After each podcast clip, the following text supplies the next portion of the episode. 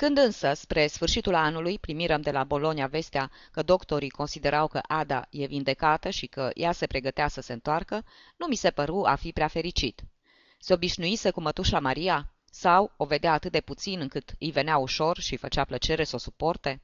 Față de mine nu-și arătă firește nemulțumirea, ci își exprimă numai bănuiala că Ada se grăbea poate prea mult să părăsească sanatoriul, înainte de a fi sigură că nu pândește o recidivă.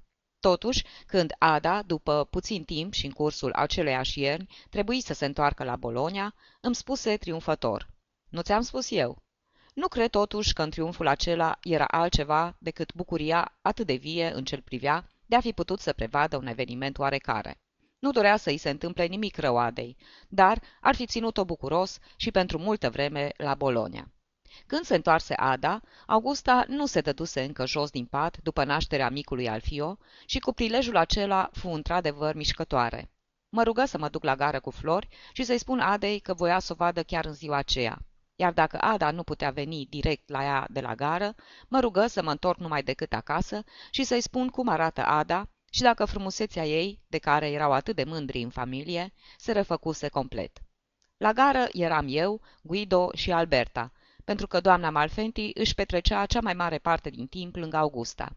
Pe peron, Guido încerca să ne facă să credem că era foarte bucuros de venirea Adei. Alberta părea însă nemaipomenit de distrată, ca să nu fie silită, cum îmi mărturisi după aceea, să-i răspundă. În ce mă privește, faptul de a mă preface față de Guido nu mai cerea acum niciun efort. Mă obișnuisem să mă facă nu bag în seamă că îi place Carmen și nu făcusem niciodată nici cea mai mică aluzie la greșelile pe care le săvârșea față de soție. Așa că nu-mi venea deloc greu să-mi iau un aer binevoitor, ca și cum l-aș fi admirat că se bucură pentru întoarcerea soției iubite.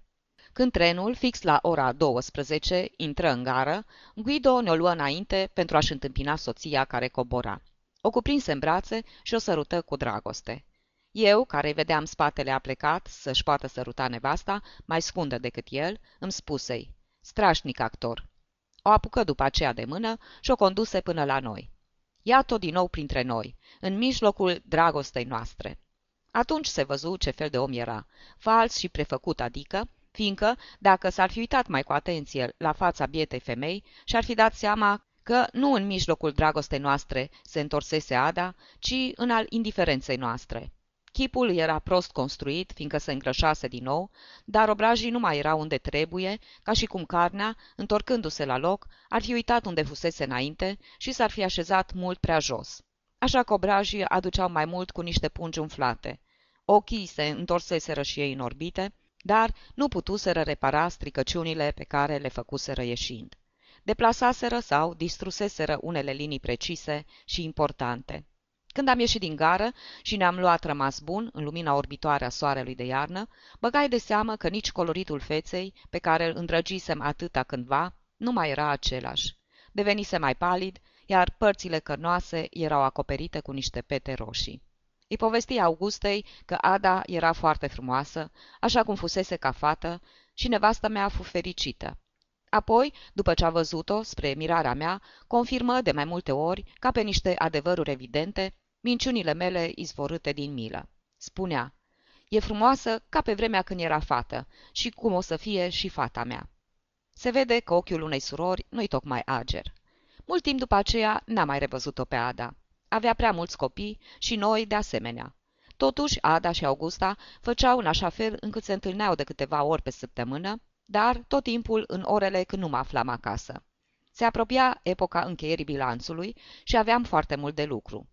Și a fost epoca în care am depus activitatea cea mai intensă din toată viața mea. În unele zile am stat la birou câte 10 ore. Guido îmi oferise asistența unui contabil, dar nici n-am vrut să aud. Îmi luasem o sarcină și trebuia să mă achit de ea. Voiam să-l compensez pe Guido de fatala mea absență de o lună și îmi plăcea să arăt și lui Carmen de câtă sârguință eram capabil, sârguință pe care nu mi-o putea inspira decât dragostea mea pentru Guido. Dar, de îndată ce am început să pun oarecare ordine în socoteli, mi-am dat seama de imensa pierdere pe care o suferisem în primul nostru an de activitate. Neliniștit, i-am făcut unele aluzii între patru ochi lui Guido, dar el, care se grăbea să plece la vânătoare, n-a avut răbdare să mă asculte. Hai să vezi că lucrurile nu stau chiar așa de rău pe cât se pare. Și apoi, anul nici nu s-a terminat încă. Într-adevăr, mai lipseau 8 zile întregi până la anul nou. Am stat atunci de vorbă cu Augusta. La început nu se gândi decât la pierderile pe care ar fi trebuit să le suport eu. Femeile acționează întotdeauna la fel, dar Augusta făcea figura aparte, chiar și printre femei, când era vorba de cine știe ce pagubă personală. Nu s-ar fi putut să fiu, cât de cât, tras și eu la răspundere, întreba ea, pentru pierderile suferite de Guido? Voia să consultăm numai decât un avocat. Între timp trebuia să mă despar de Guido și să nu mai calc pe la birou. Nu mi-a fost ușor să o convin că nu puteam fi tras cu nimic la răspundere, deoarece nu eram decât un simplu funcționar de-a lui Guido. Ea susținea că cine nu are un salariu fix nu poate fi socotit funcționar, ci tot un fel de patron. După ce s-a convins, a rămas bineînțeles tot la ideea ei, fiindcă descoperi atunci că n-aș fi avut ce pierde dacă n-aș mai fi frecventat biroul lui Guido, unde, în cele din urmă, m-aș fi discreditat cu siguranță din punct de vedere comercial. Dumnezeule, prestigiul meu comercial! Am fost cu totul de acord că trebuia să mi-l salvez cu orice preț și, cu toate că argumentele ei erau greșite, ajunserăm la concluzia că trebuia să fac cum voia Augusta. Consimți să închei bilanțul pentru că îl începusem, după care ar fi trebuit să găsesc modalitatea de a mă întoarce în camera mea de lucru, unde nu se câștigau bani, dar nici de pierdut nu se pierdeau. Am făcut atunci o experiență curioasă asupra propriei mele persoane. Mi-a fost cu neputință să părăsesc activitatea aceea, cu toate că hotărâsem altfel. Ceea ce mă uimi. Pentru a înțelege lucrurile temeinic, trebuie să ne folosim de imagini. Mi-am adus aminte cu acest prilej că odinioară în Anglia, condamnații la muncă silnică erau atârnați deasupra unei roți pe care o acționa apa, obligând victima să-și miște picioarele într-un anumit ritm, căci altfel i-ar fi fost sfărâmate. Când muncești, ai întotdeauna sentimentul unei constrângeri de felul acesta. E adevărat că și când nu muncești, poziția e aceeași și cred că am tot dreptul să afirm că și eu și Olivii am fost întotdeauna atârnați deasupra unei roți numai că eu stăteam în așa fel că nu eram obligat să mișc picioarele. Poziția noastră avea deci un rezultat diferit, dar știu cu certitudine că rezultatul acesta nu îndreptățea nici reproșuri și nici felicitări. În sfârșit, numai întâmplarea face să fie agățat de o roată mobilă sau de una imobilă. Oricum, e foarte greu să te desprinzi de acolo. Câteva zile la rând după încheierea bilanțului, am continuat să mă duc la birou, deși luasem hotărârea să nu mă mai duc deloc. Ieșeam din casă cu șovoiala în suflet. Și tot cu șovoiala în suflet porneam într-o anumită direcție, aproape întotdeauna către birou, și pe măsură ce înaintam, direcția se preciza și la un moment dat mă trezeam stând pe scaunul meu obișnuit din fața lui Guido. Din fericire, la un anumit moment, fui rugat să nu părăsesc postul și eu consimți numai decât, căci între timp îmi dădusem seama că eram țintuit acolo. La 15 ianuarie încheiasem complet bilanțul. Un adevărat dezastru. Îl încheiam cu o pierdere egală cu jumătate din capital. Guido n-ar fi vrut să-i arate tânărului Olivi, fiindu-i teamă de vreo indiscreție, dar eu am insistat, în speranța că acesta, cu marea lui experiență, ar fi putut descoperi o greșeală de calcul care să schimbe situația. Putea exista cine știe ce sumă scoasă de la debit, unde se cuvenea să fie, și pusă la credit, și cu o simplă rectificare am fi ajuns la o diferență importantă. Olivi, surâzând, îi făgădui lui Guido cea mai mare discreție și lucră cu mine o zi întreagă. Din nenorocire, nu găsi nicio greșeală.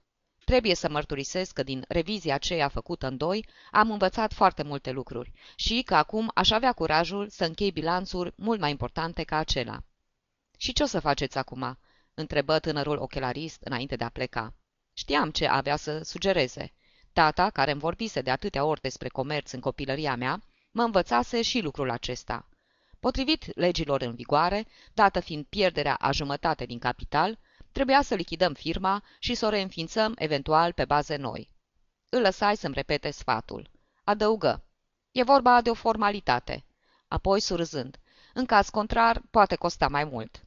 Seara revăzu și Guido bilanțul, cu care încă nu se putea împăca.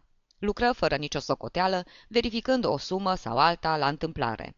N-a mai vrut să lasă continue munca aceea zadarnică și i-am adus la cunoștință sfatul lui Olivi de a lichida imediat, pro forma însă, gestiunea. Până atunci, fața lui Guido fusese contractată de efortul depus în scopul de a găsi, în coloanele bilanțului, greșeala salvatoare. O încruntătură combinată cu aerul scârbit al omului, care simte în gură un gust neplăcut. La spusele mele își ridică fața, care din cauza efortului de atenție se lungise. În prima clipă, Guido nu înțelese, dar, când pricepu ce vreau să spun, începu imediat să râdă din toată inima. Iată cum am interpretat eu expresia feței lui Guido. Aspră și acidă, atâta timp cât se găsise în fața cifrelor acelora care nu se puteau schimba. Veselă și hotărâtă, de îndată ce dureroasa problemă fusese înlăturată de o propunere care îi dădea lui posibilitatea să-și recapete sentimentul de stăpân și arbitru. Nu pricepea. Avea impresia că e vorba de sfatul unui dușman. Îi explicai că sfatul lui Olivii era valoros tocmai pentru a evita pericolul, care amenința în mod serios firma, de a pierde alți bani și de a da faliment. Un eventual faliment ar fi fost considerat fraudulos, dacă după un asemenea bilanț, consemnat acum în registrele noastre, n-am fi luat măsurile sugerate de Olivii. Și adăugai. Pedeapsa pe care o prevăd legile noastre în caz de faliment fraudulos e închisoarea. Fața lui Guido se acoperi de o roșață atât de violentă, încât mă temui că ar fi putut face o congestie cerebrală. Începu să răgnească. În cazul ăsta, n-am nevoie de sfaturile lui Olivii. Dacă am să ajung vreodată în situația asta, am să mă pot descurca și singur. Hotărârea lui îmi impuse și avui sentimentul că mă aflu în fața unei persoane perfect conștiente de răspunderea pe care și-o ia. Coborâi tonul vocii. Trecui apoi de partea lui, cu trup și suflet, și uitând că îi prezentasem sfatul lui Olivii ca un lucru demn de a fi luat în considerație, îi spusei. Exact ceea ce am obiectat și eu lui Olivii. Răspunderea a ta și, când iei o hotărâre în legătură cu viitorul firmei care îți aparține, ție și tatălui tău, rolul nostru e nul. Adevărul e că eu îi spusesem asta nevestimii și nu lui Olivii, dar, în sfârșit, cuiva tot i-o spusesem. În clipa aceea, după ce auzisem declarația energică a lui Guido, aș fi fost în stare să-i o spun și lui Olivii, fiindcă hotărârea și curajul m-au cucerit întotdeauna. Iubeam doar atât de mult simpla îndrăzneală pe care o dau nu numai aceste calități, dar chiar și altele mult superioare. Și deoarece voiam să povestesc totul Augustei, ca să o liniștesc, insistai. Știi că despre mine se spune, și probabil pe bună dreptate, că n-am niciun fel de talent pentru comerț. Pot executa ceea ce mi-ordon tu, dar nu pot asuma răspunderea pentru ceea ce faci tu. Aprobă din toată inima. Se simțea atât de bine în rolul pe care îl atribuiam, încât uitase de durerea pricinuită de bilanțul acela nenorocit. Declară. Singurul responsabil sunt eu. Toate actele poartă numele meu și n-aș admite ca vreunul dintre colaboratorii mei să-și asume vreo responsabilitate. Era minunat pentru a fi adus la cunoștința Augustei, dar mult mai mult decât ceruse. Și merita să vezi ce aer își dădea în timp ce făcea asemenea declarație. În loc de un om pe jumătate falit, părea un apostol. Se așezase comod pe bilanțul lui pasiv și de acolo mi se adresa în calitate de domn și stăpân. Și de data aceea, ca de atâtea ori în cursul raporturilor noastre, elanul meu de afecțiune pentru el fu înăbușit chiar de propria atitudine, care vădea o nemăsurată stimă față de sine însuși. Cânta fals. Acesta era adevărul. Muzicianul acela mare cânta fals și îl întrebai brusc. Vrei să fac mâine o copie după bilanț pentru tatăl tău? O clipă fusesem gata să-i aduc la cunoștință un lucru mult mai grav, spunându-i că imediat după încheierea bilanțului aveam de gând să nu mai trec pe la biroul lui. Nu i-am spus nimic, fiindcă nu știam cum îmi voi putea umple toate orele libere care mi-ar fi rămas. Întrebarea mea înlocuia însă, aproape la perfecție, declarația pe care o omisesem. Îi amintisem, deocamdată, că nu era singurul stăpân în biroul acela. Se arătă mirat de vorbele mele, fiindcă nu îi se păreau potrivite cu discuția pe care o dusesem, cu văditul meu consens de până atunci și, cu tonul lui dinainte, răspunse. Am să-ți spun eu cum trebuie făcută copia aceea. Începui să protestez cu glas tare. Niciodată în viața mea n-am țipat așa cum am țipat la Guido, fiindcă uneori mi se părea surd. Îi spuse că, din punct de vedere legal, un contabil își avea și el responsabilitățile lui și că nu eram dispus să fac să treacă drept copii exacte niște înșiruiri de cifre fanteziste. Se făcu alb ca varul și recunoscu că aveam dreptate. Dar adăugă că era dreptul lui să dea ordin să nu se scoată copii după propriile lui registre. În privința asta recunoscui de bunăvoie că are dreptate și atunci, recăpătându-și siguranța, declară că îi va scrie chiar el lui taică său. Și păru că ar avea intenția să-i scrie chiar în clipa aceea, dar se răzgândi și îmi propuse să mergem să luăm puțin aer. Îi făcui pe plac. Socoteam că îi căzuse tare greu la stomac bilanțul și că simțea nevoia să se miște ca să se mai ușureze puțin. Mi-am amintit de plimbarea pe care o făcusem în noaptea după logotna mea. Lipsea luna, fiindcă era o ceață deasă, al minteri însă era ca și atunci, deoarece mergeam în deplină siguranță prin aerul limpede. Până și Guido își aminti de seara aceea memorabilă. E prima dată că ne plimbăm din nou împreună noaptea. Ți-aduce aminte? Pe vremea aceea îmi explicai că în lună se sărută ca și aici pe pământ. În lună însă continuă sărutul etern. Sunt sigur, cu toate că seara asta nu se poate vedea nimic. Pe când aici... Voia să vorbească iarăși de rău pe Ada? Pe biata bolnavă? L-am întrerupt, dar cu blândețe, asociindu-mă aproape părerilor lui, nu-l însoțisem cu gând să-l ajut să uite? Da, aici nu ne putem săruta tot timpul, iar acolo sus nu-i decât imaginea sărutului. Sărutul e în primul rând mișcare. Încercam să ocolesc toate problemele care îl preocupau, adică bilanțul și Ada, așa că am reușit să elimin la timp o frază pe care fusesem gata să-i o spun, cum că acolo sus sărutul nu dă naștere unor gemeni. El însă, pentru a scăpa de obsesia bilanțului, nu găsea nimic mai bun de făcut decât să se plângă de celelalte nenorociri. Și așa cum prevăzusem, o vorbi pe Ada de rău. Începu prin a regreta că acel prim an de căsătorie fusese pentru el atât de nenorocit. Nu vorbea de cei doi gemeni, care erau atât de drăguți și de scumpi, ci de boala Adei. I se părea că boala o făcea irascibilă, geloasă și în același timp destul de rece. Încheie exclamând descurajat. Viața e nedreaptă și aspră. Mi se părea că n-aveam dreptul să spun niciun cuvânt din care să reiasă că judec relațiile dintre el și Ada. Aveam însă impresia că ceva tot trebuie să spun. Sfârșise prin a vorbi despre viață și aplicase două calificative care nu păcătuiau printr-o prea mare originalitate. Descoperi ceva mai bun, tocmai pentru că încercasem să critic tot ce spusese el. De câte ori nu se spun anumite lucruri, urmărindu-se doar sunetul cuvintelor care se asociază cu totul întâmplător. Abia după aceea încerci să vezi dacă ceea ce ai spus a meritat energia consumată. Și uneori descoperi că tocmai din asociația aceea întâmplătoare ia naștere o idee. Spusei, viața nu-i nici frumoasă, nici urâtă, ci originală. Când mă mai gândi puțin, mi se păru că am spus un lucru de seamă. Reprezentată în felul acesta, viața mi se păru atât de nouă, încât mă opri să o privesc, de parcă o vedeam pentru prima dată, cu corpurile ei gazoase, solide și lichide. Și dacă i-aș fi vorbit despre ea cuiva neobișnuit cu asemenea lucruri și lipsit din pricina asta de ceea ce se cheamă simțul nostru comun, ar fi rămas înmărmurit în fața acelei enorme construcții lipsite de scop. M-ar fi întrebat, cum de-ai putut-o suporta? și informându-se de fiecare amănunt în parte, de la corpurile cerești atârnate acolo sus ca să fie văzute, dar nu și atinse, până la misterul care înconjoară moartea, ar fi exclamat cu siguranță. Foarte original. Originală, viața, spuse Guido râzând. Unde ai citit asta? Nu-mi dădui osteneala să-l convin că nu citisem asta nicăieri, fiindcă, în caz contrar, cuvintele mele ar fi avut mult mai puțină greutate în fața lui. Dar, cu cât mă gândeam mai mult, cu atât mai originală mi se părea viața. Și nu trebuia să vii din afară ca să o vezi alcătuită într-un mod atât de bizar. Era de ajuns să-ți aduci aminte de tot ce am așteptat noi oamenii de la viață pentru a o vedea atât de stranie încât să ajungi la concluzia că omului poate că viața i-a fost dată din greșeală și că nu-i aparține. Fără să fi hotărât ceva în legătură cu direcția în care trebuia să o luăm, ne trezirăm ca și ultima dată pe povârnișul de pe strada Belvedere.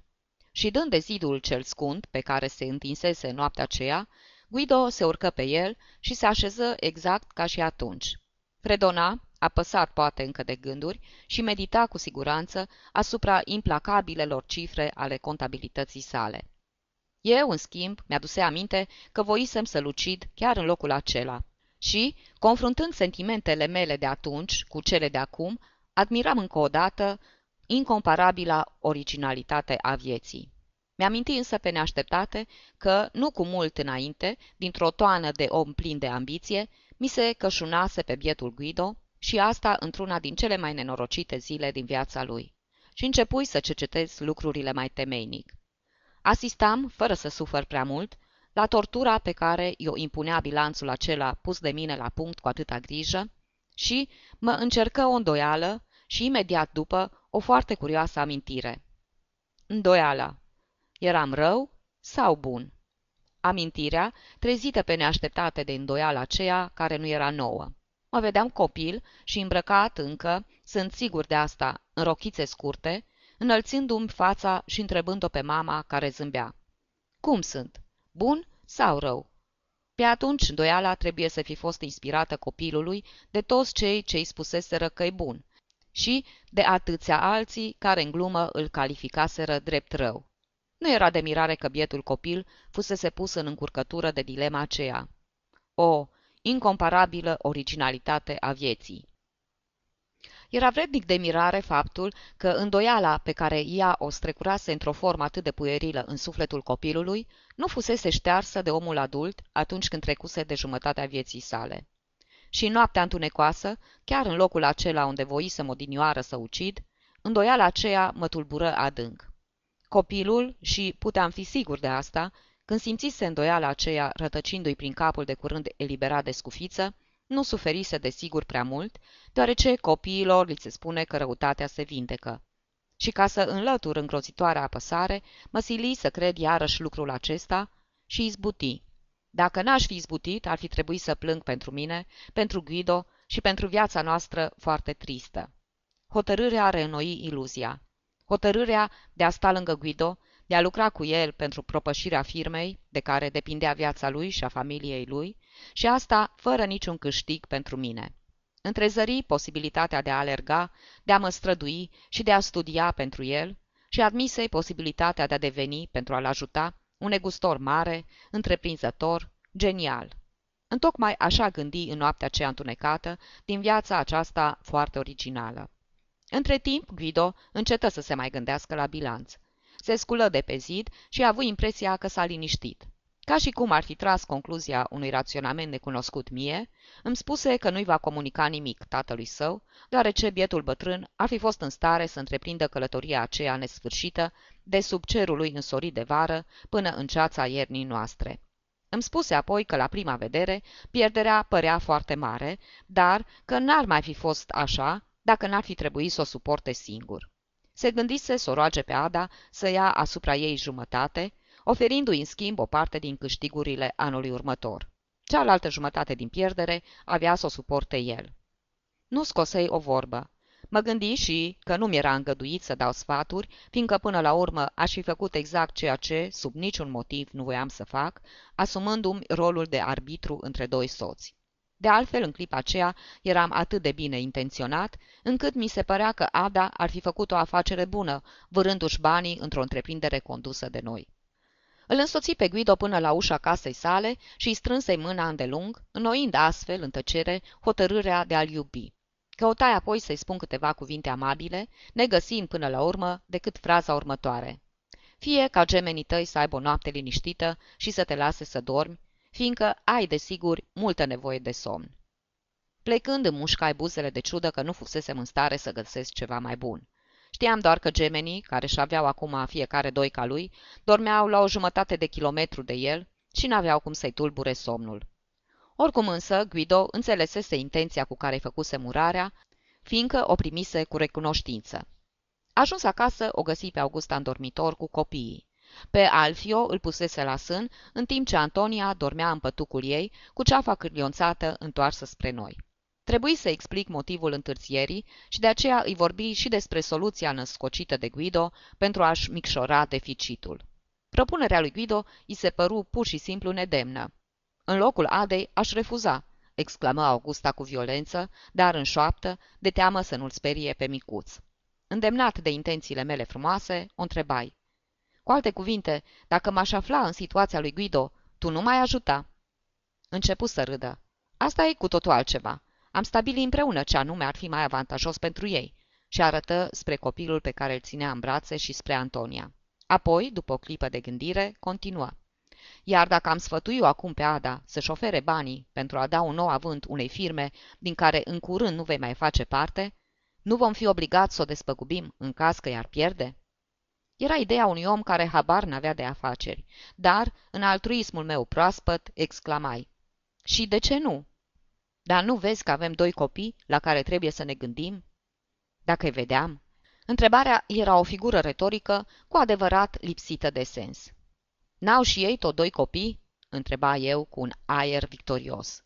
Augusta a început să râdă cu hohote, sperindu-l pe Alfio, care lăsă sânul din gură și se porni numai decât pe plâns. Încercă să liniștească, râzând mereu însă, iar eu îi primi râsul ca pe o ofrandă adusă duhului meu, în timp ce, ca să fiu sincer, în momentul în care pusesem întrebarea, simțisem cum îmi încălzea sufletul o dragoste puternică pentru părinții tuturor copiilor și pentru copiii tuturor părinților. Râzând apoi și eu de întrebare, din toată dragostea aceea, nu mai rămase nimic. Dar chiar și durerea de a nu mă ști cu adevărat bun se mai potoli. Mi se părea că răspunsesem chinuitoarei întrebări. Nu eram nici răi, nici buni, după cum nu eram nici încă în multe alte feluri. Bunătatea era flacăra care lumina când și când întunericul din sufletul oamenilor. Era nevoie de o torță aprinsă ca să ne dea lumină, așa cum fusese în sufletul meu și cum, mai devreme sau mai târziu, avea să fie iarăși, iar la lumina aceea, ființa noastră rațională putea să-și aleagă direcția ca să se poată mișca în întuneric. Puteam astfel să ne arătăm buni, foarte buni, veșnic buni și asta era esențialul. Iar când avea să se întoarcă lumina, n-avea să ne surprindă și nici n-avea să ne orbească. Și aș fi suflat asupra ca să o sting, fiindcă nu aveam nevoie de ea. Căci aș fi știut să-mi păstrez intenția, adică direcția. Intenția de a fi bun e ceva placid și practic, iar eu eram acum liniștit și rece. Curios, excesul de bunătate mă făcuse să exagerez stima pe care o aveam față de mine însumi și față de puterea mea. Ce puteam face pentru Guido? E drept că eu, în biroul lui Guido, eram cu mult deasupra celorlalți, întocmai după cum, în biroul meu, bătrânul Olivi era cu mult deasupra mea. Dar asta nu semna mare lucru. Și pentru a fi cu adevărat practic, ce sfat îi voi da mâine lui Guido? Vreo inspirație personală? Totuși, nici măcar la masa de joc nu te iei după inspirație când mizezi cu banii altuia. Ca să ții în viață o casă comercială, trebuie să-i dai de lucru zilnic și nu poți obține așa ceva decât numai când lucrezi ceas de ceas și în mod organizat. Nu eram eu omul care putea face asemenea lucru și nici nu mi se părea drept ca din pricina bunătății să mă supun la o sânda plictiselii de viață. Simțeam totuși pornirea aceasta de bunătatea mea ca pe un fel de angajament pe care mi luase în față de Guido și de aceea mi-era cu neputință să adorm. Suspinai adânc de mai multe ori, iar odată chiar și gemui, în momentul în care, sunt sigur de asta, mi se păru că era de datoria mea să mă leg de biroul lui Guido, întocmai după cum Olivi era legat de al meu. Pe jumătatea dormită, Augusta șopti. Ce ai? Un nou motiv de ceartă cu Olivi? Iată ideea pe care o căutam. Îl voi sfătui pe Guido să-l angajeze ca director pe tânărul Olivi. Tinerelul acela, atât de serios și de muncitor, și pe care eu îl vedeam cu atâta neplăcere, amestecându-se în afacerile mele, pentru că aveam impresia că se pregătea să ia locul tatălui său la conducerea lor, ținându-mă pentru totdeauna departe de ele, era foarte potrivit și spre folosul tuturor în biroul lui Guido. Creându-i o situație în firma sa, Guido s-ar fi salvat și tânărul Olivi ar fi fost mult mai util în biroul lui decât într-al meu. Ideea mă înflăcără și o trezi pe Augusta ca să-i o împărtășesc. Se arătă și ea atât de entuziasmată, încât se trezi de-a binelea. Avea impresia că în felul acesta aș putea să o scap mult mai ușor de afacerile compromițătoare ale lui Guido. A dormi cu cugetul îmbăcat. Găsise modalitatea de a-l salva pe Guido, fără să mă condamn pe mine. Din potrivă. Nu există lucru mai neplăcut decât să vezi cum ți se respinge un sfat pe care l-ai studiat în chip sincer, făcând un efort care te-a costat până și câteva ore de somn. Iar în ceea ce mă privește, mai era vorba de încă un efort, acela de a părăsi iluzia că aș putea fi eu însumi de vreun folos în afacerile lui Guido. Un efort supraomenesc. Ajunsese mai întâi la o bunătate desăvârșită, apoi la o obiectivitate absolută, iar acum eram trimis la dracu. Guido se arătă de-a dreptul disprețuitor, respingându-mi sfatul. Nu credea în capacitatea tânărului Olivi și apoi nu-i plăcea deloc înfățișarea lui de tânăr îmbătrânit înainte de vreme și cu atât mai puțin ochelarii aceia atât de strălucitori pe fața palidă. Argumente într-adevăr bune pentru a mă face să cred că întemeiat nu era decât unul singur, dorința de a mă contraria. În cele din urmă îmi spuse că l-ar fi primit ca director al firmei nu pe tânărul, ci pe bătrânul Olivii. N-aveam însă impresia că l-aș fi putut convinge pe bătrân să lucreze cu Guido și apoi nici n-aveam impresia că aș fi în stare să-mi asum de pe o zi pe alta conducerea afacerilor mele. Făcui greșeala să discut și îi spusei că nici de capul bătrânului Olivii nu era cine știe ce. Îi povesti câți bani mă costase încăpățânarea lui de a nu fi vrut să cumpere la timpul potrivit stafidele despre care am pomenit. Ei bine, exclamă Guido, dacă bătrânul Olivii nu face cine știe ce, atunci ce valoare ar putea să aibă tânărul, care nu e altceva decât elevul lui? Iată, în sfârșit, un argument valabil și cu atât mai usturător pentru mine, cu cât îl servisem chiar eu cu pălăvrăgeala mea nesocotită. Câteva zile mai târziu, Augusta îmi povesti că Guido îi propusese Adei să ia asupra ei jumătate din pierderi. Ada nici nu voia să audă, spunându-i Augustei. Mă înșală și acum vrea să-mi ia și banii. Augusta nu avusese curajul să o sfătuiască să-i dea banii lui Guido, dar mă asigură că făcuse tot ce îi stătuse în putință ca să o determine să schimbe părerea în privința fidelității acestuia. Ada răspunsese în așa fel încât îi dăduse de înțeles că în privința asta știa mult mai mult decât ne închipuiam noi. Și atunci, față de mine, Augusta spuse, Când e vorba de bărbatul tău, trebuie să fii gata să faci orice sacrificiu. Dar, e valabilă axioma și în cazul lui Guido? În zilele care urmară, Guido se purtă într-un fel cu totul neobișnuit. Venea din când în când la birou și nu rămânea niciodată mai mult de o jumătate de oră. O lua repede la goană, ca cineva care și-a uitat Batista acasă. Aflai după aceea că se ducea să-i dea noi argumente Adei, hotărătoare după părerea lui, pentru a o convinge să împlinească dorința. Avea într-adevăr înfățișarea unui om care a plâns prea mult sau a țipat prea mult sau care pur și simplu s-a și bătut și, nici chiar față de noi, nu reușea să-și stăpânească enervarea care contracta gura și făcea să-i se umple ochii de lacrimi. Îl întrebai ce are. Îmi răspunse cu un surâs trist, dar prietenos, ca să-mi arate că n-avea nimic cu mine. Încerca apoi să-și revină ca să-mi poată vorbi fără prea mare efort. În cele din urmă rosti câteva cuvinte. Ada îl chinuia cu gelozia ei. Îmi spunea așadar că discuta cu Ada despre toate poveștile lor intime, în timp ce eu știam foarte bine că între ei mai era și povestea cu contul profit și pierdere. Dar asta părea să nu aibă nicio importanță. Așa îmi spunea el mie și tot așa îi spunea și Ada Augustei, vorbindu-i doar de gelozia ei. Chiar și violența acelor discuții, care lăsau urme atât de vizibile pe fața lui Guido, mă făcea să cred că spuneau adevărul. Dar, după cum se va dovedi mai târziu, cei doi soți vorbeau numai de problema banilor. Cu toate că durerea eșecurilor ei sentimentale continua să o chinuie, Ada, din mândrie, nu pomenise niciodată de ele, iar Guido, poate fiindcă se simțea vinovat și, deși își dădea seama că în sufletul Adei bântuia furia femeii, continua să discute despre bani, ca și cum restul nici n-ar fi existat. Și se căzni din ce în ce mai mult să pună mâna pe banii aceia, în timp ce ea, pe care nu interesau aproape deloc problemele bănești, ținea piept propunerii lui Guido, invocând un singur argument. Banii trebuia să rămână copiilor. Iar când Guido găsea alte argumente, ca de pildă liniștea personală, avantajul pe care l-ar fi avut înșiși copiii de pe urma muncii lui, siguranța pe care i-ar fi dat-o faptul că s-a conformat întru totul prescripțiilor legii, ea îi opunea un nu plin de asprime.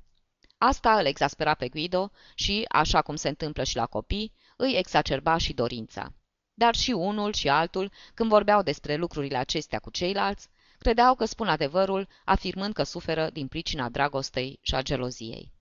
A fost un fel de neînțelegere care m-a împiedicat să intervin la timp pentru a pune capăt supărătoarei probleme a banilor. Căci îi puteam demonstra lui Guido că ea era cu totul lipsită de importanță. În calitatea mea de contabil, înțeleg lucrurile cam târziu și numai după ce le-am trecut în registre, negru pe alb, dar am impresia că am înțeles foarte repede că vărsământul pe care Guido îl cerea Adei n-ar fi schimbat prea mult situația. La ce ar fi slujit, la urma urmei, să convingi pe cineva să facă un vărsământ de bani? Pierderea n-ar fi apărut astfel mai mică, în afară de cazul că Ada ar fi acceptat să-și arunce pur și simplu banii, ceea ce Guido, de altfel, nici nu-i pretindea. Niciun om al legii nu s-ar fi lăsat legat la ochi, găsind că, după ce pierduse atâta, voia să riște și mai mult, atrăgând în întreprindere noi capitaliști. Într-o dimineață, Guido nu dădu deloc pe la birou, ceea ce ne miră deoarece știam că seara în ajun nu plecase la vânătoare. La prânz aflai de la Augusta, emoționată și agitată, că Guido, cu o seară înainte, încercase să-și curme zilele. Acum era în afară de orice pericol. Trebuie să mărturisesc că vestea aceasta, pe care Augusta o socotea tragică, pe mine mă scoase din minți. Recursese la mijlocul acela drastic pentru a înfrânge rezistența Adei? Aflai de asemenea că procedase cu cea mai mare prudență, căci mai înainte de a-și înghiți morfina, făcuse așa fel încât să fie văzut cu flaconul destupat în mână. Așa că, imediat ce-l cuprinse toropeala, Ada chemă doctorul și Guido fu în afară de orice pericol.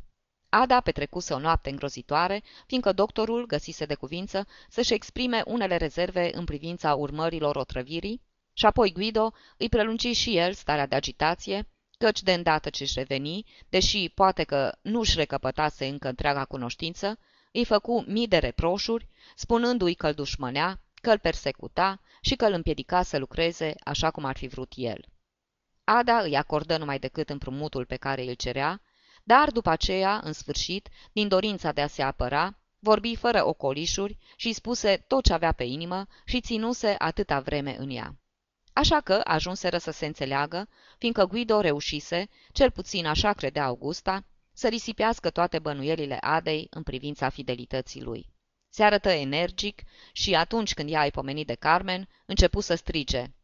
Ești geloasă pe ea? Ei bine, dacă vrei, o concediezi chiar astăzi. Ada nu răspunse nimic, înțelegând prin asta că a acceptat propunerea lui Guido și că el și-a luat angajamentul să o aducă la îndeplinire. M-a mirat faptul că Guido se putuse purta în felul acesta, în starea de semitrezie în care se aflase, și ajunse să cred, în cele din urmă, că nu înghițise nici măcar doza aceea infimă de morfină de care vorbea.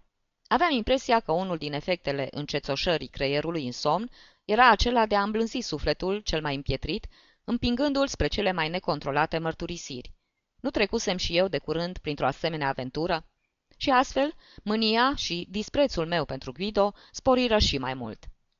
Descriindu-mi starea în care o găsise pe Ada, Augusta începuse să plângă. Nu, Ada nu mai era frumoasă, cu ochii aceia ei care păreau dilatați de groază. Discutai apoi îndelung cu nevastă mea dacă era cazul să le fac lui Guido și Adei o vizită sau dacă nu cumva era mai bine să mă facă nu știu nimic și să aștept să-l văd la birou.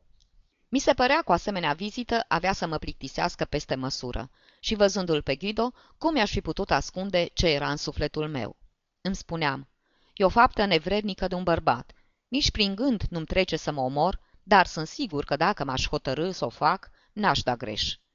Asta era ceea ce simțeam și voiam să-i o spun și Augustei. Mi se părea însă că i-aș face prea mare cinste lui Guido comparându-l cu mine. Nici nu-i nevoie să fii chimist ca să poți distruge organismul ăsta nostru, care, chiar și așa, e mult prea sensibil. Nu se întâmplă aproape în fiecare săptămână în orașul nostru ca vreo croitoreasă să înghită soluția de fosfor pregătită pe ascuns în biata ei odăiță și ca o travă aceea rudimentară, în ciuda oricărei intervenții, să o arunce în brațele morții, cu fața încă schimonosită de durerile fizice și de cele morale, care i-au chinuit sufletul ei nevinovat? Augusta nu era de părere că sufletul unei croitorese care se sinucide e chiar atât de nevinovat, dar, după o împotrivire ușoară, reveni la încercarea ei de a mă convinge să trec pe la Guido. Îmi spuse că nu trebuia să-mi fie teamă că o să mă simt stingerit. Ea stătuse de vorbă chiar și cu Guido, care se arătase față de ea atât de senin, de parcă ar fi săvârșit lucrul cel mai firesc din lume. Ieși din casă, fără să-i dau Augustei satisfacția de a mă arăta convins de argumentele ei. După o ușoară ezitare, luai totuși hotărârea să împlinesc dorința. Cu toate că drumul e scurt, ritmul pașilor mă determină să-l judec pe Guido cu mai multă blândețe. Îmi aduse aminte de calea pe care mi-o arătase lumina, ce mi inundase sufletul cu câteva zile mai înainte. Guido era un copil, un copil căruia îi făgăduisem toată înțelegerea mea. Mai devreme sau mai târziu, dacă între timp nu va reuși să se omoare, avea să ajungă și el la maturitate. Servitoarea mă pofti într-o odăiță care trebuie să fi fost camera de lucru a Adei. Era o zi mohorâtă și încăperea micuță, cu o singură fereastră, acoperită cu o perdea grea, era întunecată. Pe perete se aflau portretele părinților Adei și ai lui Guido. N-am rămas mult acolo, fiindcă servitoarea veni să mă cheme și mă conduse la Guido și la Ada în dormitor. O încăpere spațioasă și luminoasă, chiar într-o zi ca aceea, datorită atât celor două ferestre mari, cât și tapițeriei și mobilierului de culoare deschisă. Guido zăcea în pat, legat la cap, iar Ada stătea lângă el. Guido mă primi fără urmă de stânjeneală, ba chiar cu cea mai vie recunoștință. Părea că am adormit, dar reuși să se scuture de somn și să se trezească de-a binelea ca să mă salute și să-mi dea anumite dispoziții. După aceasta se lăsă pe pernă și închise ochii. Își amintise că trebuia să simuleze puternicul efect al morfinei? Oricum îți trezea mila, nu mânia, și simți că am devenit foarte bun. Nu mă uitai la Ada imediat. Mi-era groază de fizionomia ei, bazedoviană. Când mă uitai totuși la ea, încercai o surpriză plăcută, fiindcă mă așteptam la ceva mult mai rău. Ochii ei erau într-adevăr peste măsură de mari, dar umflăturile acelea de pe față, care țineau locul obrajilor, dispăruseră și mi se păru mai frumoasă. Avea o rochie de casă largă, roșie, închisă până la bărbie, în care bietul ei trup slăbit se pierdea cu totul. Înfățișarea ei avea ceva foarte cast și, datorită ochilor, ceva foarte sever. Nu mi-am putut limpezi complet sentimentele, dar adevărul e că mi-am spus că stau lângă o femeie care seamănă cu acea Ada pe care o iubisem atâta. La un moment dat, Guido deschise ochii, scoase de supernă un cec, pe care văzui numai decât iscălitura Adei, mi-l dădu, mă rugă să-l încasez și să trec valoarea lui într-un cont pe care trebuia să-l deschid pe numele Adei. Pe numele Adei Malfenti sau Adei Speyer? O întrebai în glumă pe Ada. Ea dădu din numeri și spuse, pe care credeți voi că e mai bine. O să-ți spun pe urmă și cum trebuie să faci celelalte înregistrări, adăugă Guido cu un glas atât de uscat încât mă jigni. Eram gata să-l scot din somnolența în care căzuse iarăși, declarându-i că dacă avea poftă de înregistrări, să și le facă singur. Între timp fusese adusă o ceașcă mare de cafea neagră și Ada i-o întinse. El își scoase brațele de sub cuvertură și își duse ceașca la gură cu amândouă mâinile. Acum, cu nasul în ceașcă, semăna tocmai bine cu un copil. Când îmi luai rămas bun, mă asigură că a doua zi va veni la birou. O salutasem de altfel și pe Ada, așa că mă mirai destul de mult când o văzui ajungându-mă din urmă chiar la ieșire. Gâfâia. Te rog, Zeno, intră puțin aici. Trebuie să-ți spun ceva. O urmai în salonașul în care stătusem cu puțin înainte și de unde se auzea acum plânsul uneia dintre gemeni. Stăteam în picioare și ne uitam unul la altul. Gâfia încă și de aceea, dar numai de aceea, mă încercă pentru o clipă gândul că mă chemase în mica odaie întunecoasă pentru a-mi cere dragostea pe care i-o oferise. În întuneric, ochii ei mari erau extraordinari. Și plin de neliniște, mă întrebam ce ar fi trebuit să fac. N-ar fi fost de datoria mea să o iau în brațe, scutind-o astfel de orice oboseală? Ce învălmășeală de gânduri într-o singură clipă! Una din greutățile mari ale vieții e să ghicești ce vrea o femeie. Nu slujește la nimic să o asculți ce spune, fiindcă o singură privire poate anula un discurs întreg. Și nici măcar privirea aceasta nu te poate întruma când te afli cu femeia respectivă, din dorința ei, într-o odăiță plăcută și întunecoasă. Neputând ghici intențiile Adei, încercam să le ghicesc pe ale mele. Ce doream în fond? Să-i sărut ochii și trupul acela scheletic? Nu puteam da un răspuns hotărât, deoarece, numai cu puțin înainte, o văzusem în aspra cantitate a ușorului veșmânt de casă, tot atât de vrednică de a fi dorită, ca și copila pe care o iubisem. În cele din urmă, cu voce spartă, îmi vorbi încă o dată de dragostea ei pentru Guido, așa că îmi dădui seama că nu mai aveam față de ea nici drepturi, nici datorii. Șopti. Ne-au spus Augusta că ai de gând să-l părăsești pe Guido și să nu te mai ocupi de afacerile lui. Vreau să te rog să continui să-i dai o mână de ajutor. Nu cred că e în stare să se conducă singur. Îmi cerea să continui să fac ceea ce eu și făceam. Era puțin, foarte puțin, și încercai să acord mai mult. Fiindcă îmi cer tu, voi continua să rămân încă Guido și voi face tot ce îmi va sta în putință pentru ca ajutorul meu să fie mai eficace decât a fost până acum. Altă exagerare. Mi-am dat seama de greșeală, chiar în clipa în care o săvârșeam, dar mi-a fost cu neputință să renunț la ea. Intenția mea era să-i spun Adei, sau poate să o mint, că persoana ei mă mai interesa încă. Nu-mi căuta dragostea, ci ajutorul, și eu vorbeam cu ea într-un mod care ar fi putut o face să creadă că eram gata să-i ofer și una și alta. Ada mă apucă pe neașteptate de mână. Mă înfiorai. Ce mult oferă o femeie când îți întinde mâna. Mi-am dat întotdeauna seama de asta. Ori de câte ori mi-a fost oferită o mână, am avut impresia că prind toată femeia. I-am simțit trupul aproape și, în vădita întâlnire dintre al meu și al ei, mi s-a părut că gestul semăna cu o îmbrățișare. A fost, desigur, un contact intim. Adăugă, trebuie să mă întorc numai decât la Bolonia, în sanatoriu, și aș fi mult mai liniștită dacă te-aș ști alături de Guido. Am să rămân cu el, răspunse eu, resemnat. Sunt sigur că Ada văzuse în figura mea resemnată oglindirea sacrificiului pe care primisem să-l fac. Numai că eu mă resemnasem să revin la o viață foarte, dar foarte obișnuită, de vreme ce ea n-avea de gând să mă urmeze în viața cu totul excepțională pe care o visasem. Făcui un efort pentru a coborâ complet pe pământ și descoperi imediat o problemă de contabilitate destul de complicată. Trebuia să creditez contul Adei cu valoarea cecului pe care îl aveam în buzunar. Acesta era un lucru lămurit, dar, în schimb, nu era deloc lămurit în ce chip înregistrarea aceasta ar fi putut afecta contul profit și pierdere. N-am spus încă nimic, nefiind sigur că Ada știa că pe lumea aceasta există o carte mare în care sunt trecute conturi atât de felurite. Dar n-am vrut să ies din camera aceea fără să mai spun și altceva. Astfel s-a întâmplat că, în loc să vorbesc despre contabilitate, am rostit o frază pe care atunci când am pronunțat-o din neglijență, numai ca să spun și eu ceva, și de a cărui deosebită importanță pentru mine, pentru Ada și pentru Guido, dar mai ales pentru mine, căci m-am compromis odată mai mult, mi-am dat seama ceva mai târziu. Fraza a fost atât de importantă, încât mulți ani după aceea m-am amintit cum, făcând o mișcare lipsită de semnificație, am deschis gura ca să rostesc în camera aceea, mică și întunecoasă, de față cu cele patru portrete ale părinților Adei și a lui Guido, uniți și ei, doi câte doi, acolo pe perete. Am spus. Până la urmă, te-ai măritat cu un om încă și mai ciudat decât mine, Ada. Cum știu cuvintele să răzbată prin timp? Ele însele evenimente care se leagă de evenimente. Pentru că fuseseră adresate Adei, ele deveneau evenimente, evenimente tragice. Gândul meu n-a știut să evoce nici când cu atâta vigoare ceasul în care Ada alesese între mine și Guido pe drumul acela însorit, unde, după zile întregi de așteptare, reușisem să o întâlnesc pentru a porni alături de ea și a mă sili să-i cuceresc râsul, pe care, prostește, îl socoteam drept o făgăduială.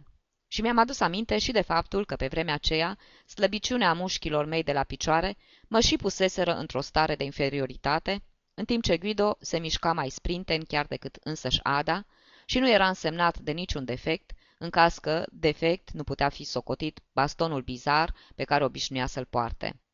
Spuse cu voce înceată. Ai dreptate. Apoi, zâmbind cu afecțiune. Mă bucur însă pentru Augusta, că te-ai dovedit mult mai bun decât te credeam. Apoi, suspinând. Atât de bun, încât mă doare mai puțin faptul că Guido nu e așa cum mă așteptam.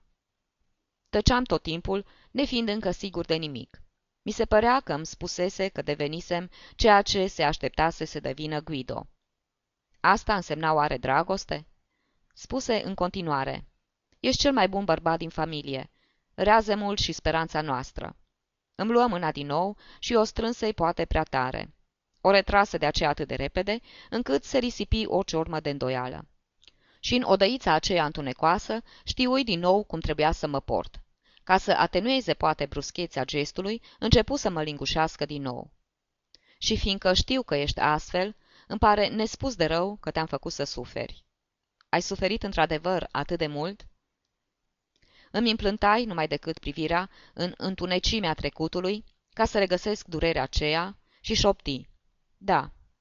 Și încet, încet îmi aduse aminte de vioara lui Guido și apoi de felul în care m-ar fi dat afară din salon dacă nu m-aș fi agățat de Augusta și apoi din nou de salonul din casa Malfenti, unde, în jurul măsuței Ludovic al XIV-lea, se făcea dragoste, în vreme ce perechea de la cealaltă masă privea. Pe neașteptate mi-am și de Carla, fiindcă Ada fusese amestecată până și aici. Auzi atunci a Evea vocea Carlei, care îmi spunea că eram al soției mele, adică al Adei.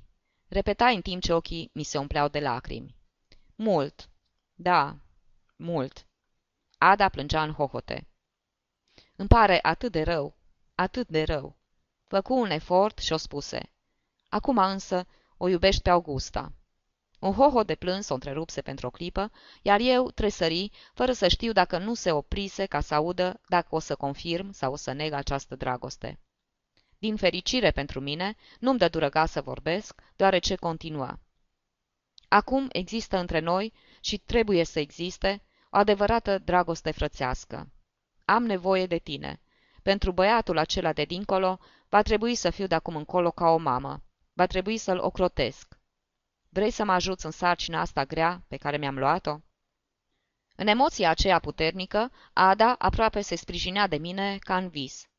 Nu ieși însă din vorbele ei. Îmi cerea o dragoste frățească. Și dragostea aceasta, care mi se părea că mă lega de ea, se preschimba astfel într-un alt drept al Adei, așa că îi promisei numai decât că o să-l ajut pe Guido, că o să o ajut pe ea, că o să fac tot ce-mi va cere. Dacă aș fi fost mai liniștit, ar fi trebuit să vorbesc despre neputința mea de a îndeplini sarcina pe care mi-o încredința, dar atunci aș fi distrus toată emoția de neuitat a acelui moment. De altfel, eram atât de mișcat, încât nici nu-mi puteam da seama cât de neputincios eram. În momentul acela eram convins că nimeni nu era cu adevărat neputincios.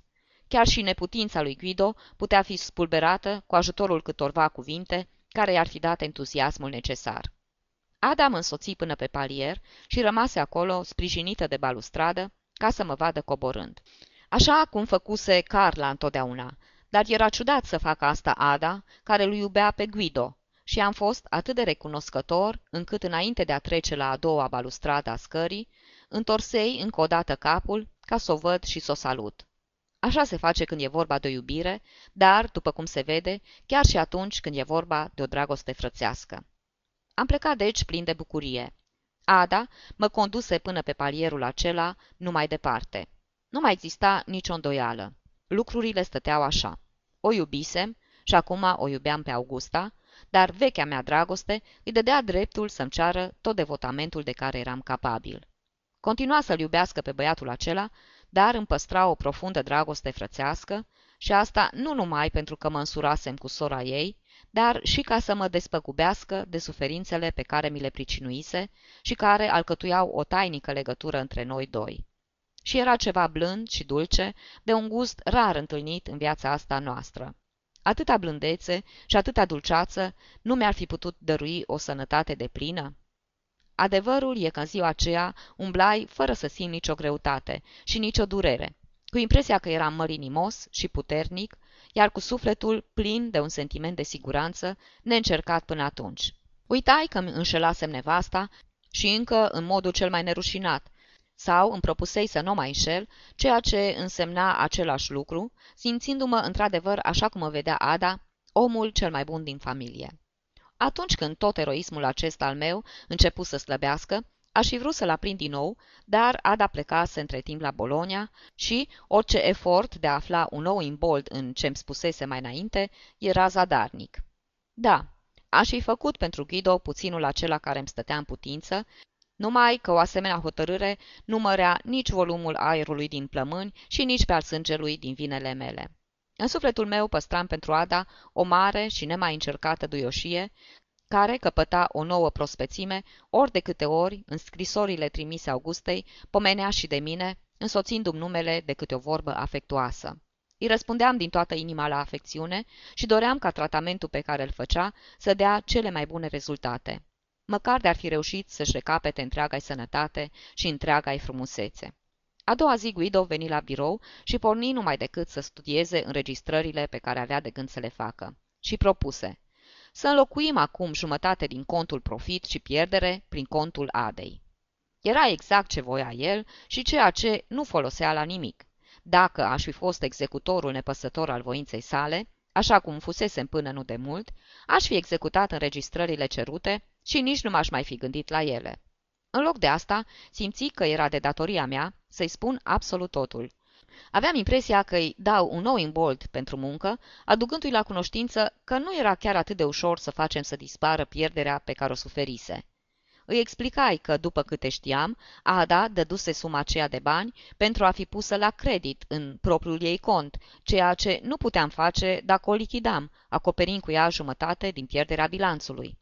Apoi că partea aceea din pierdere pe care voia să o pună în contul lui ținea de pierdere și nu însemna anularea ei, ci din contra, o dovadă de netăgăduit. Mă gândisem atât de mult la lucrurile acestea că îmi venea ușor să-i dau toate explicațiile, așa că încheiai. Admițând că ne-am aflat, ferească Dumnezeu, în situația de care ne-a vorbit Olivii, pierderea a rezultat cu toată evidența din chiar registrele noastre, îndată ce un expert contabil și-ar arunca ochii asupra lor. Guido se uita la mine înmărmurit. Cunoștea destulă contabilitate ca să mă poată pricepe și cu toate acestea nu reușea să facă nimic, fiindcă dorința de a face altfel îl împiedica să se plece în fața evidenței. În cele din urmă adăugai pentru a-l face să vadă în mod clar totul. Vezi că n-avea niciun rost ca Ada să verse suma asta de bani? Când, în sfârșit, înțelese, se făcu alb cavarul și începu să-și roadă nervos unghiile. Căzu pe gânduri, voi să rămână însă tot pe a lui și cu aerul acela caragios de șef, hotărâ ca înregistrările să se facă totuși, adăugând. Și ca să te scutezi de orice răspundere, sunt dispus să scriu eu în registre și chiar să și semnez. Înțelesesem. Voia să viseze în continuare acolo unde nu e loc pentru visuri. Partida dublă. Și mi-aminti atunci de ce îmi făgăduise mie însumi acolo sus, pe strada Belvedere, și apoi Adei, în salonașul întunecat din casa ei, și îi spusei, plin de generozitate. Am să fac numai decât înregistrările pe care le dorești. Nu simt nevoia să fiu apărat de iscălitura ta. Sunt aici ca să te ajut, nu ca să-ți pun bețe în roate. Guido îmi strânse afectuos mâna. Viața e grea, spuse, și o mare mângâiere pentru mine să am alături un prieten ca tine. Mișcați ne priviră în drept în ochi. Ai lui străluceau, și ca să mă sustrag emoției care m-a amenințat și pe mine, spuse râzând. Viața nu-i grea, ci foarte originală. Și râse și el din toată inima. Rămase apoi alături de mine să vadă cum voi solda contul, profit și pierdere. Terminai totul în câteva minute. Contul muri, dar făcu să dispară și contul Adei, deși îl trecurăm la credit într-un registru secret, pentru cazul în care, în urma vreunui cataclism, ar fi dispărut orice altă dovadă și pentru a nu uita că trebuia să-i plătim dobânda cuvenită. Cealaltă jumătate a contului profit și pierdere mări debitul și așa foarte mare al contului lui Guido. Prin firea lor, contabilii sunt în general niște ființe foarte înclinate spre ironie. Făcând înregistrările acelea, mă gândeam. Un cont, cel intitulat Profit și pierdere, murise asasinat. Celălalt, al Adei, murise de moarte naturală, deoarece nu reușisem să-l ținem în viață, dar, în schimb, nu îl puteam ucide pe cel al lui Guido, care, fiind al unui debitor dubios, ar fi însemnat, dacă l-am fi păstrat, un adevărat mormânt deschis în întreprinderea noastră. Continuarăm să vorbim încă multă vreme de contabilitate în biroul acela. Guido se zbătea să găsească altă modalitate care l-ar fi putut apăra mai bine contra eventualelor curse, așa le zicea el, întinse de lege. Cred că trebuie să se mai fi consultat cu vreun contabil, fiindcă într-o bună zi veni la birou și îmi propuse să distrugem registrele vechi, după ce vom face altele noi, în care să înregistrăm, pe un nume oarecare, o vânzare fictivă, ce avea să figureze apoi ca plătită cu suma împrumutată de Ada. Mă durea că trebuia să-l dezamăgesc, fiindcă alergase la birou însuflețit de atâta speranță. Îmi propunea un fals, care pur și simplu îmi repugna. Până atunci nu făcusem decât să substituim unele date reale, operație în urma căreia nu putea avea de suferit decât persoana care își dăduse implicit aprobarea. Acum însă Guido voia să născocească mișcări de mărfuri. Vedeam și eu că astfel și numai astfel se putea șterge orice urma pierderii suferite, dar cu ce preț? Trebuia să inventăm până și numele cumpărătorului sau să căpătăm consimțământul celui pe care voiam să-l facem să figureze ca atare.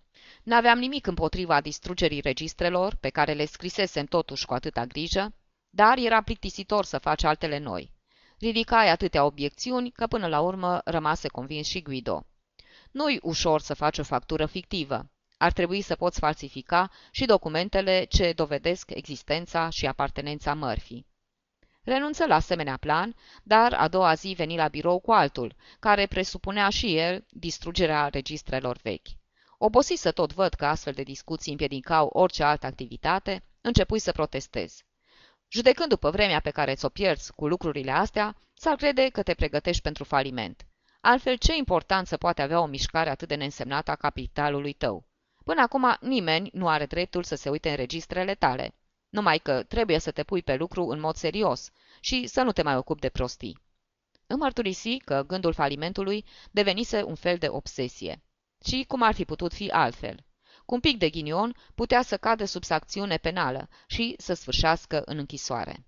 Datorită studiilor mele juridice, știam că Olivii înfățișase cu cea mai mare exactitate îndatoririle unui negustor care a încheiat un bilanț de felul acesta, dar, ca să-l eliberez pe Guido și chiar pe mine de o asemenea obsesie, l-am sfătuit să se consulte cu un avocat prieten.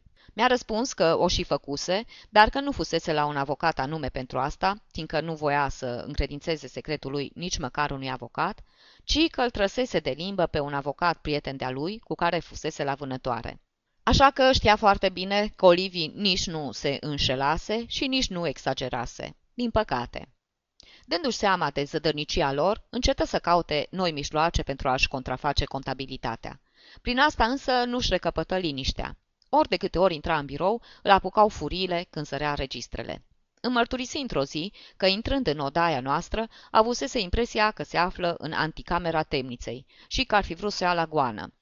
Într-o zi mă întrebă, Augusta e și ea la curent cu bilanțul nostru? Mă roșii, fiindcă mi se păru că întrebarea cuprindea o mustrare. Bineînțeles că dacă Ada știa totul în legătură cu bilanțul, putea să știe și Augusta. Nu mă gândim imediat la asta, dar mi se părea în schimb că meritam reproșul pe care voia să mi-l facă. Așa că șopti. O fi aflat de la Ada, sau poate de la Alberta, căreia Ada trebuie să-i fi spus totul. Revedeam toate firele care puteau duce la Augusta și nu mi se părea că acestea ar nega faptul că ea aflase totul de la prima sursă, adică de la mine, ci că afirmă că ar fi absolut inutil pentru mine să ascund adevărul. Păcat! Dacă aș fi mărturisit chiar atunci că între mine și Augusta nu existau secrete, m-aș fi simțit cu mult mai leal și mai cinstit. Un lucru neînsemnat ca acesta, adică disimularea unei fapte pe care ar fi mult mai bine să o mărturisesc și să-i dovedesc nevinovăția, ajunge să o trăvească chiar și cea mai sinceră prietenie. Menționez aici, cu toate că n-a avut nicio importanță nici pentru Guido și nici pentru povestirea de față, faptul că după câteva zile, palavragiul acela de samsar cu care avusesem de-a face când cu sulfatul de cupru, m-a oprit pe stradă și uitându-se la mine de jos în sus, ca și cum l-ar fi obligat la asta statura lui scundă, pe care și-o mai și exagera încă, lăsându-se pe călcâie, îmi spuse cu ironie. Se zice că ați mai făcut și alte afaceri și tot atât de bune ca aceea cu sulfatul. Apoi, văzându-mă căpălesc, îmi strânse mâna și adăugă. În ce mă privește, vă doresc cele mai bune afaceri. Sper că nu vă îndoiți de asta. Și mă părăsi. Presupun că știa lucrurile astea de la fetița lui, care era la liceu, în aceeași clasă, cu micuța Ana. Lui Guido nu-i pomeni nimic de mica indiscreție. Sarcina mea principală era să-l feresc de enervări inutile. Rămăsei uimit că Guido nu lua nicio hotărâre în privința lui Carmen, deoarece știam că îi promisese soției sale, în mod formal, că o va concedia. Credeam că Ada avea să se întoarcă acasă după câteva luni, ea însă, fără a mai trece prin Trieste, se duse să se stabilească, pentru câtva timp, într-un sătuc de pe malul lacului Majore, unde Guido îi duse după puțină vreme și copiii. Când se întoarse din călătoria aceasta și nu știu dacă își amintise singur de promisiunea făcută sau dacă îi adusese aminte Ada de ea, mă întrebă dacă nu s-ar fi putut să o angajez pe Carmen în biroul meu, adică în acela al lui Olivii. Știam că toate posturile de acolo erau ocupate. Cum însă Guido mă ruga așa de stăruitor, primi să mă duc să stau de vorbă cu administratorul meu. Printr-o coincidență fericită, unul dintre funcționarii lui Olivi pleca tocmai atunci, dar leafa acestuia era mai mică decât cea pe care, cu mare generozitate, i-o acordase Guido lui Carmen, în ultimele luni, plătindu-și astfel femeile, după cum aveam eu impresia, din contul cheltuieli generale. Bătrânul Olivi se interesă de aptitudinile lui Carmen și, cum eu îi dădui cele mai bune referințe, se oferi să o angajeze, dar numai în aceleași condiții ca și funcționarul pe care avea să-l înlocuiască. Îi spuse asta lui Guido, care, amărât și stânjenit, începu să se scarpine în cap. Cum să-i oferi un salariu inferior celui pe care îl primește? Nu l-ai putea convinge pe Olivii să-i dea totuși salariul pe care îl are acum? Știam bine că nu se putea și apoi Olivii nu obișnuia să se considere cununat cu funcționarii lui, așa cum făceam noi. Când și-ar fi dat seama că biata Carmen merita o coroană mai puțin decât leafa cuvenită, i-ar fi luat-o fără pic de milă. În cele din urmă, lucrurile rămăseseră așa.